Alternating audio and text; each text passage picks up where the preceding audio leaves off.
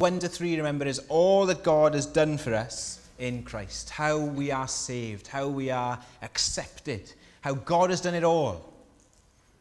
And then chapters 4, 5, and 6, that is talking about um, what we are to live like now. What difference is that to make in our lives? What does a Christian life look like? And so that's what we're looking at at the moment. And today, the command we're looking at is this. In verse 18, we see it. Uh, it says, Be filled with the Spirit. A Christian's life is to be one which is uh, continually being filled by the Spirit of God. What does that mean? What does that look like? Well, we'll look at it together this morning. But one of the things it means is this being a Christian is uh, to be marked by uh, celebratory joy. We're to be joyful people. That doesn't mean that we have a pretend smile on our face all the time. It doesn't mean that we just pretend everything's okay, but actually there's a real deep joy because of who God is and what He's done for us. The Christian life is to be one of deep contentment, of knowing that God is good and He's right and He's working out His purposes in our life. Again, it's not just pretending like everything's okay, but it's knowing deep in our hearts that actually that we can trust Him. The Christian life is to be one of, uh, of real assurance that God loves us and He is for us. The Christian life is to be one marked by humility of serving others and submitting to others, as we'll see over the next few weeks. But as we come to look at this this morning, before we go any further, a life of joy, a life of contentment, of humility.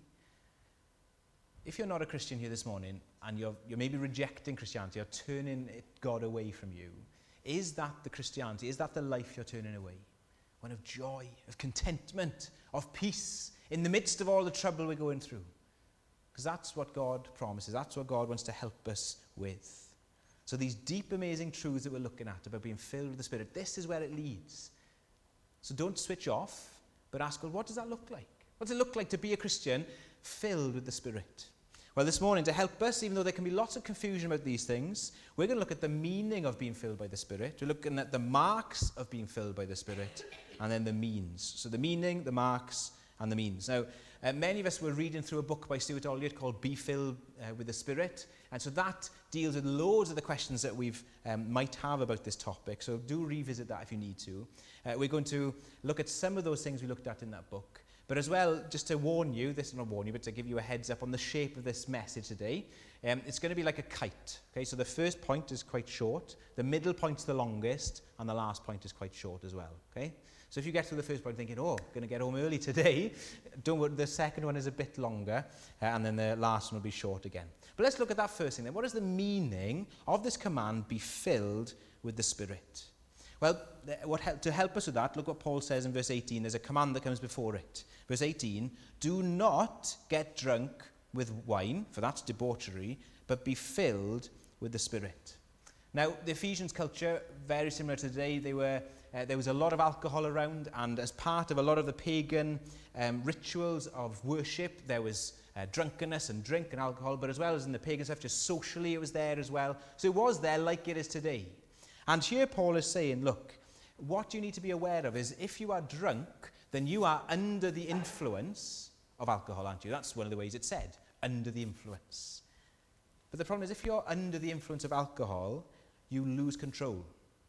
You lose control of what you're doing, and so you end up doing things that you regret, end up doing things that can hurt others. And Paul is saying, as a contrast to that, don't let alcohol influence you, but actually let the Spirit of God influence you. Be under the influence, not of alcohol, but of the Spirit. Let that control you. Let that be the driving force. Let that be the things that dictates what you do. Not just being out of control, but let the Spirit take control. Don't be under the influence of alcohol, but instead be under the influence of the Spirit. So, as we, before we go any further, that's a good question for us to ask. Well, what is controlling us today? Do we just do whatever our desires demand? Do we do just whatever we feel like? Or actually, are we saying, God, Help me. Help me to be controlled not by what I want, but what you want. Knowing that God's ways are best, His path is the way that sets us free, and for us not to be slave to our own desires, but to be trusting in Jesus and have Him um, set us free. Maybe today you think, oh, I don't want to be listening to um, what we can and can't do. No, no, I want to be free.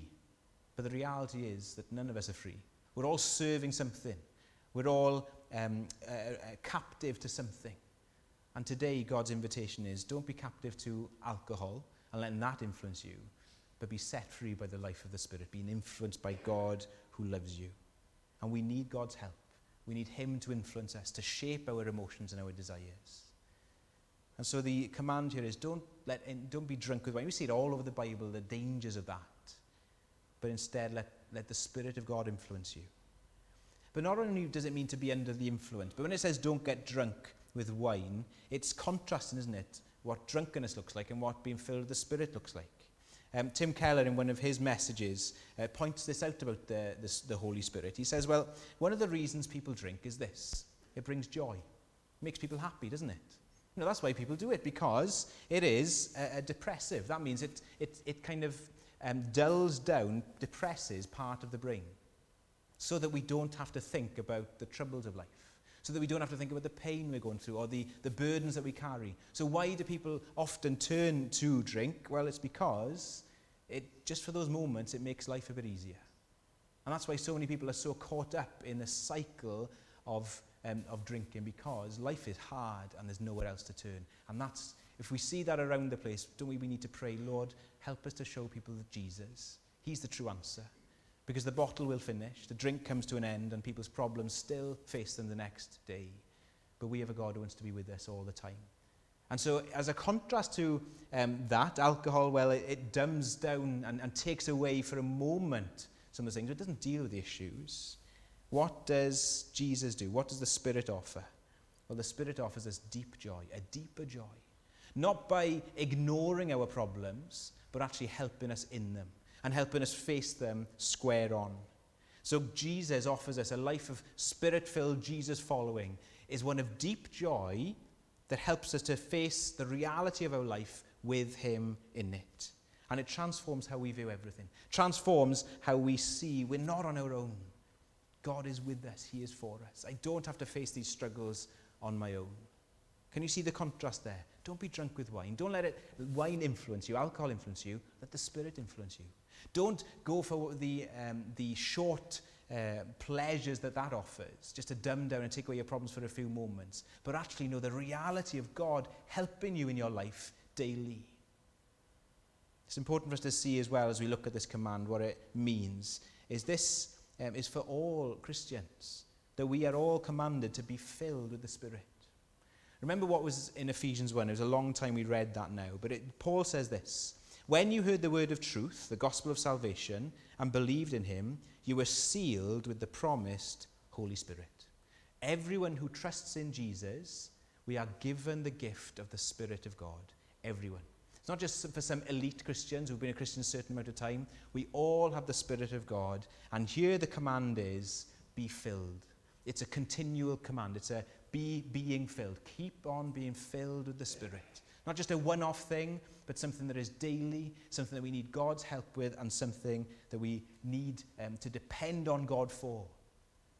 So, are we praying, God, would you fill us with your Spirit? Lord, would you help us to be more under the influence of the Spirit every day? Help me to keep in step, as uh, Paul puts it in Galatians, keep in step with the Spirit. Where He wants me to put my feet, I will put my feet. Help us, Lord, to be filled with the Spirit. And what does it mean to be filled with the Spirit? Well, before we look at the next point, it shows us, doesn't it, that actually we can't live this Christian life on our own. Remember chapters 1 to 3, this is how you're saved. Chapters 4, 5, and 6, now this is what it looks like to live it. And when you read 4, 5, and 6, you think, well, I can't do that. How can I live in the light when I feel so dark? How can I live a life of love when I find it so hard to love people? How can I obey God when I'm struggling so much? Well, here we see God wants to say, You're not on your own. I've given you the Spirit.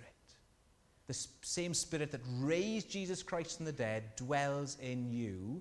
So as you look back on this last week, you might think, Well, I failed. You might think, Well, I, or you look at the week ahead and think, How can I get through it? God says, I'm with you and I'm for you. You're not on your own. The Spirit has been given to us, and we need to ask Him uh, to, to, to help us in our daily life. We can't live it on our own. We need His help. And God is changing us from the inside out. So, being filled with the Spirit means letting God influence uh, our life, not uh, letting alcohol do it, but let God influence our life.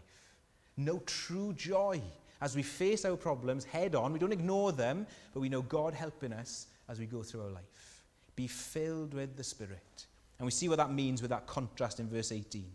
But now, what, what does it look like? What are the marks of being filled with the Spirit? This is the second thing. What does it look like, a life filled with the Spirit? Well, look what we're told in verse 19.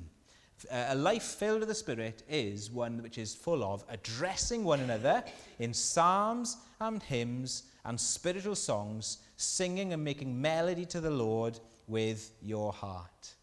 The, the mark of a spirit filled person, a spirit filled life, is one of joyful singing. Isn't that interesting? What does it look like for somebody who has this uh, real, uh, vibrant relationship with God? It is one of singing. And it's really important to see here what we're told about singing. It's not just simply singing on our own. Look what we're told um, addressing one another in psalms, hymns, and spiritual songs. You can't address one another if you're not together.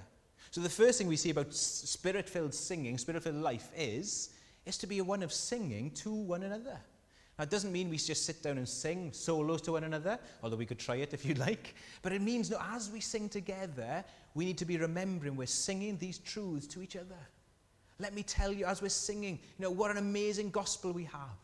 As we sing about the cross of Jesus, let me remind you that the cross is real, that Jesus died and rose again, and that he's coming back. Let me remind you that one day we will be in heaven together. Let me remind you of all these things. And so we say, Lord, help us to encourage one another, address one another with these psalms, hymns, and spiritual songs. See, if it was just us about, about just singing, just having a heart full of song, we might as well just stay at home and put, our, put the TV on and sing along there. But no, we're meant to do it together. So it's important for us to be together. And it means this as well. As you've come here this morning, maybe you think, oh, I'm coming to sit and listen. Maybe that's what you thought, and you're kind of passive. Yeah, I'm not part of this. But actually, every one of us has a role to play this morning.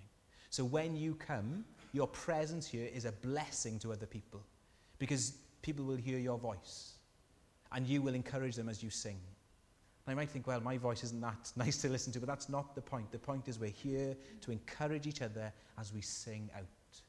So do not think, well, I haven't got any role to play. We have, you have a crucial role to play because you are here to encourage others. You're teaching others and admonishing others as we sing together. We need, we all need you here to sing us these truths. Do you see that this morning?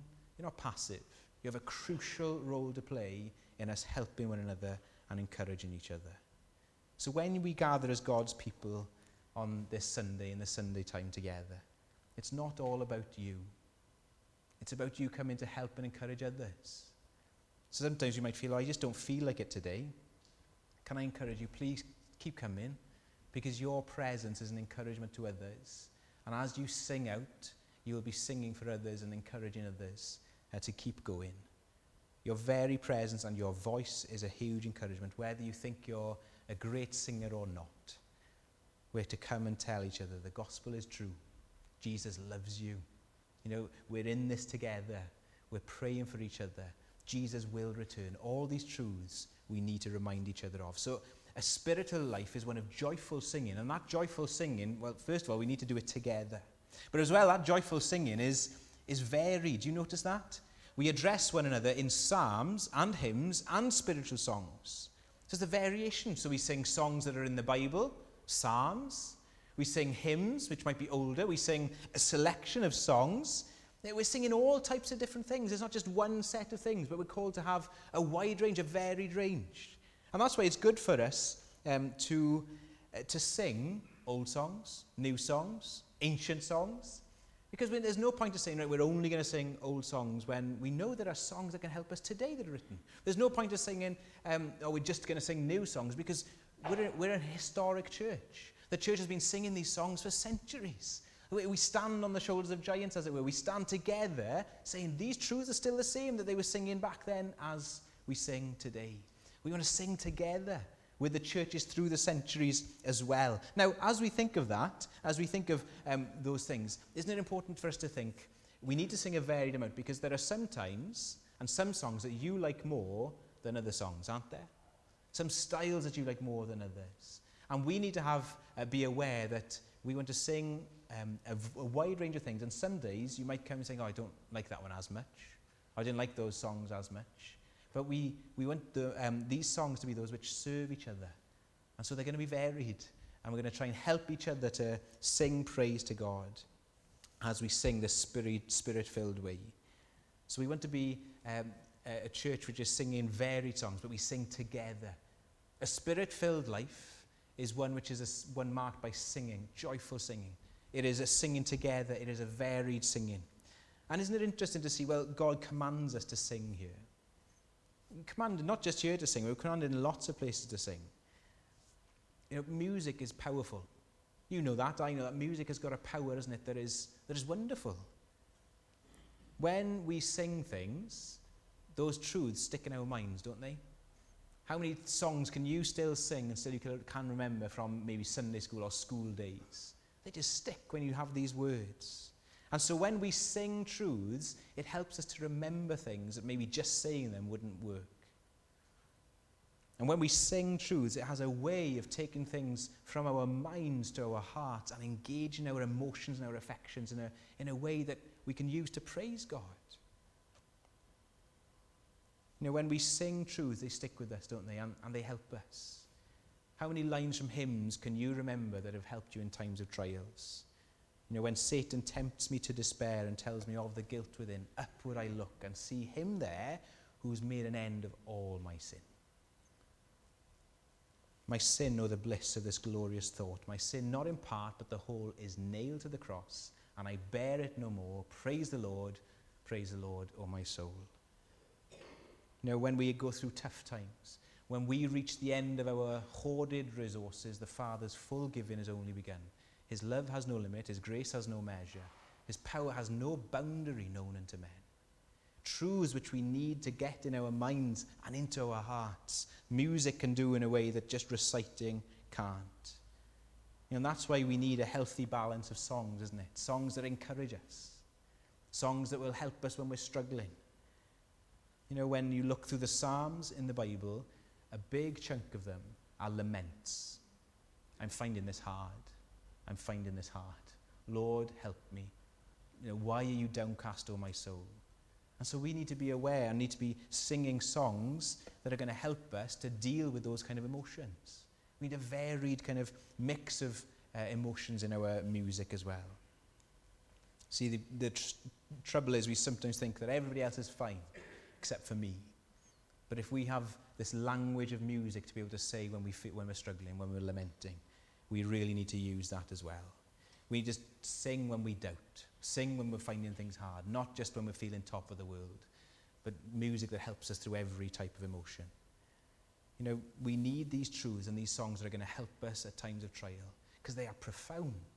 They take the truths of the Bible and sum them up in, in short ways that get the truth into our minds.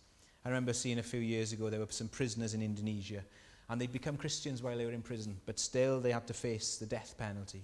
And they were huddled around before they were going to be killed. And what were they doing? They prayed the Lord's Prayer and then they sang Amazing Grace. How sweet the sound that saved a wretch like me. And then they sang 10,000 Reasons, a song we started with this morning. What did they want to sing together the moment before they entered into eternity?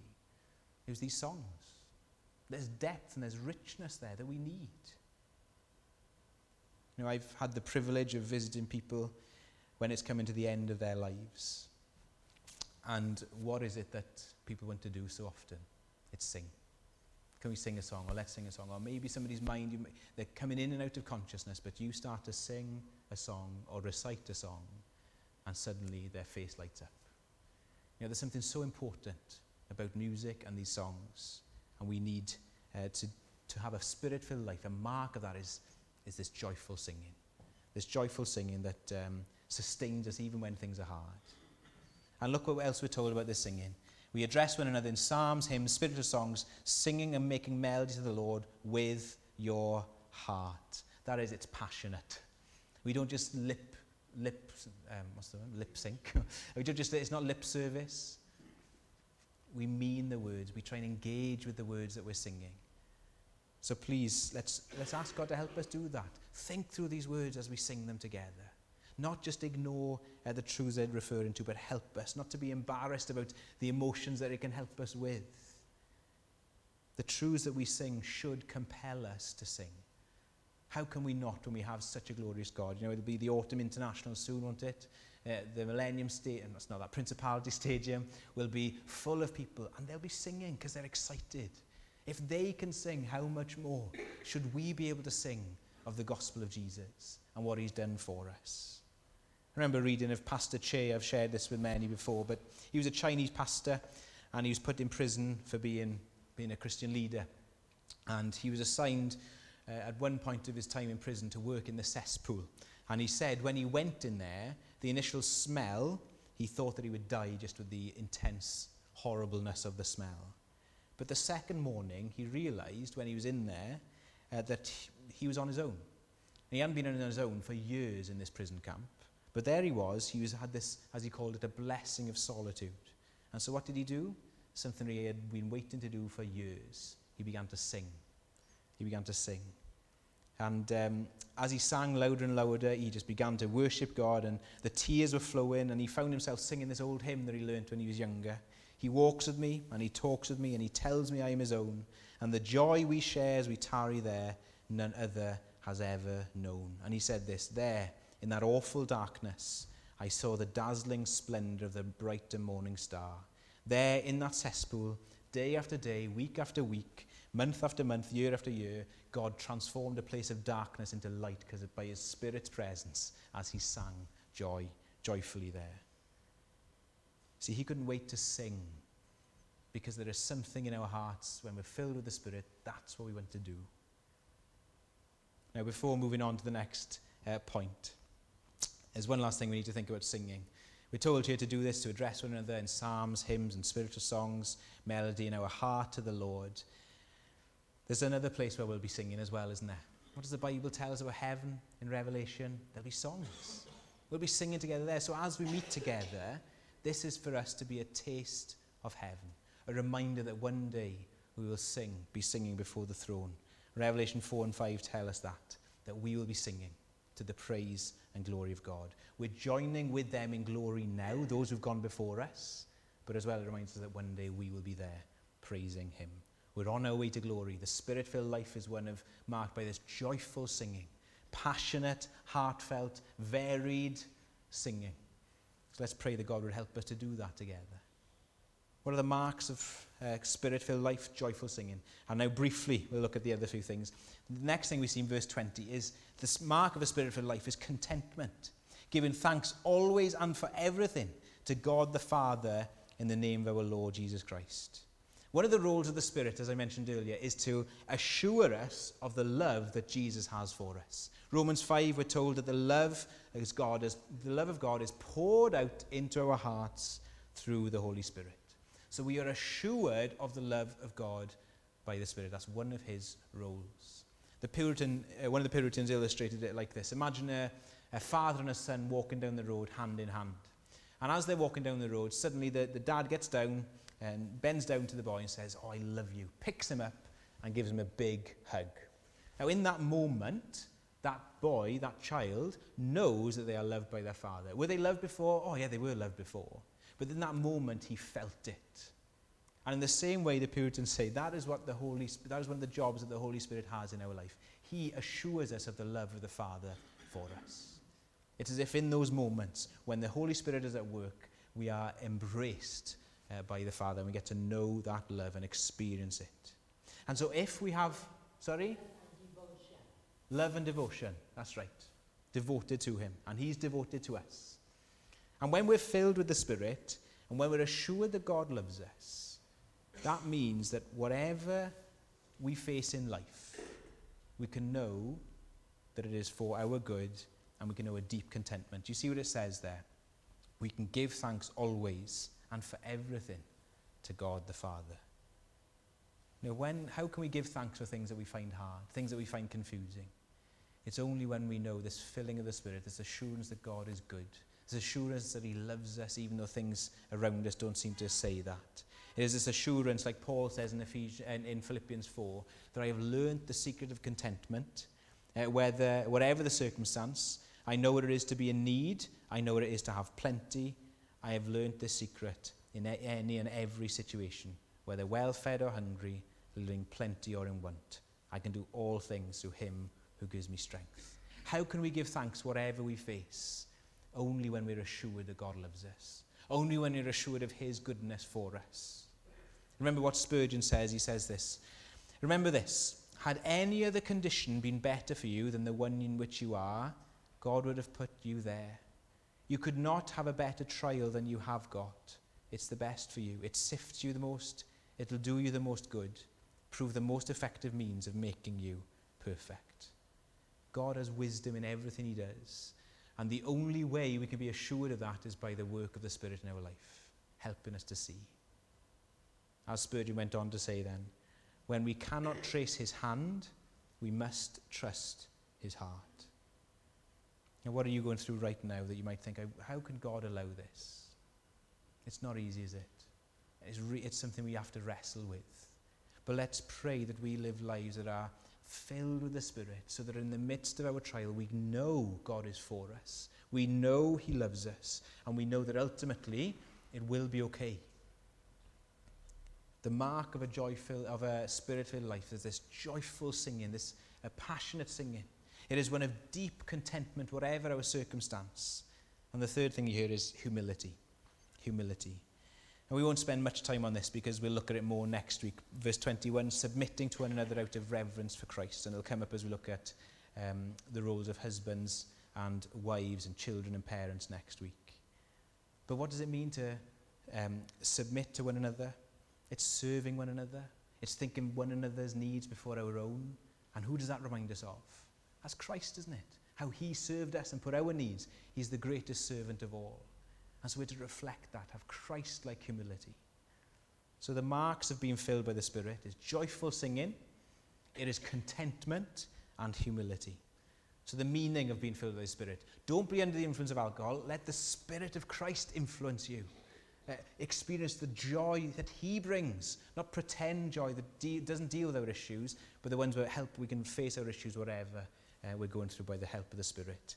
The marks of the Spirit are this joyful singing, this contentment, this humility. And very briefly to finish, well, how can we then be filled with the Spirit? What are the means for us to be filled with the Spirit? And as I mentioned, we read a, a little book by Stuart Olyott last year, um, and please do revisit that. The last chapter deals with this really helpfully. How can we be filled with the Spirit? Well, the comparison here, wasn't it, was with being drunk. How do you get drunk? Well, it's easy, isn't it? You just keep drinking. Just keep drinking. That's how you get drunk. So how do we fill up, uh, get filled with the Spirit? We drink. What do we drink? What does that mean? Well, not alcohol. What it's saying, John 7 tells us, Jesus says, If anyone thirsts, let him come to me and drink. Whoever believes in me, as the scripture has said, out of his heart will flow rivers of living water. Now, he said this about the Spirit. Where do we go to drink?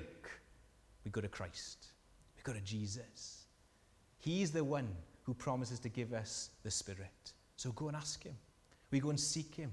We keep our eyes on Him. We all know, don't we, how dangerous dehydration is. What's the best way to keep hydrated? You just drink throughout the day. You don't just drink once a year. Nurses in here will tell you how dangerous that is. No, you need it all, regularly, all the time. How do we keep hydrated with the Spirit? We keep going to Christ. He is the means. He's the one we go to. I need to keep my eyes on him. I need to fix my gaze on him. I need to talk about him. I need to remind myself of him. I need to sing of him. I need my life to be all about Jesus. I need to walk with him. I need to trust him. I need to lean on him. I need to speak to him. So we need to go to Christ. In that book of Stuart Olyott, he says there's three means uh, that God uses means of grace. We go to him through his word, and we need to hear him speak. It's the word of Christ. That's what the Bible is. And so we listen to it. We read it. We make sure we're here together when it's being read and when it's being preached. We need uh, each other to remind ourselves of these truths. And our prayer is that as we come together and sing the truths of the gospel, as we hear the gospel preached, it'll refresh us and kind of keeps us going until next week that, that we say, right, I've got a taste now of how good the water is, as it were, and now I want to keep drinking this week or every day. A little bit, a little bit. And then next week we come again, right, this is why I follow Jesus. And that's our prayer. Do we get a taste of it today and that throughout the week we keep on drinking Christ? We, are, we go to him through his word. We go to Christ, we drink through the sacraments, the visible acts Jesus gives us. That is baptism and communion. And so when we have times of communion, what, what are we doing? We are looking at and we're reminding ourselves of Jesus and what he's done for us, his death and his resurrection. The third place we go to drink of Christ is prayer. We speak to him. Jesus, I need you. We go to Jesus and we tell him everything that's on our hearts, everything that we're longing for. We just keep talking until there's nothing left to say to him. Jesus, I need you. Jesus, help us. So, do you see this spirit filled life? It is one which is marked by being influenced by the Spirit. It is one which is full of joy and joy filled singing, one of humility, of serving others, uh, one of contentment, of peace, that whatever we face, God is with us. But as well, and how do we do that? We go to Christ and drink of Him through His Word, through the sacraments, and through prayer. Maybe today you're wondering, well, I'm not a Christian yet. What does this mean for me? Can you see that we carry on as Christians? Christians here today carry on as they started. That is, we come to Jesus and we say, I need help. And every day we come to him, we say, Jesus, I need you today. If you're not yet a Christ- Christian, it means coming to him today in weakness and saying, Jesus, I need you. Jesus, will you help me? I don't know what to do, but I know you have the answers. And his invitation to you is the same as in John 7. If anyone thirsts, let him come to me and drink. Whoever believes in me, as scripture says, out of his heart will throw, flow rivers of living water. So turn to Jesus today. If you're a Christian, turn to Jesus. If you're not a Christian yet, turn to Jesus. Be filled with the Spirit. So let's pray that that would be our mark as a church, that we'd be spirit filled people, spirit filled church with our eyes on Christ. Let's pray together. Father, we thank you so much that you are not left us on our own, but you've given us the Spirit of God to dwell in our hearts. Please, Lord, would you help us to be spirit filled people to know what it is to drink of Christ through your word, through prayer, uh, through baptism, and, and through uh, communion together. Please, Lord, help us to fix our eyes on Jesus. And we ask this all in Jesus' name. Amen.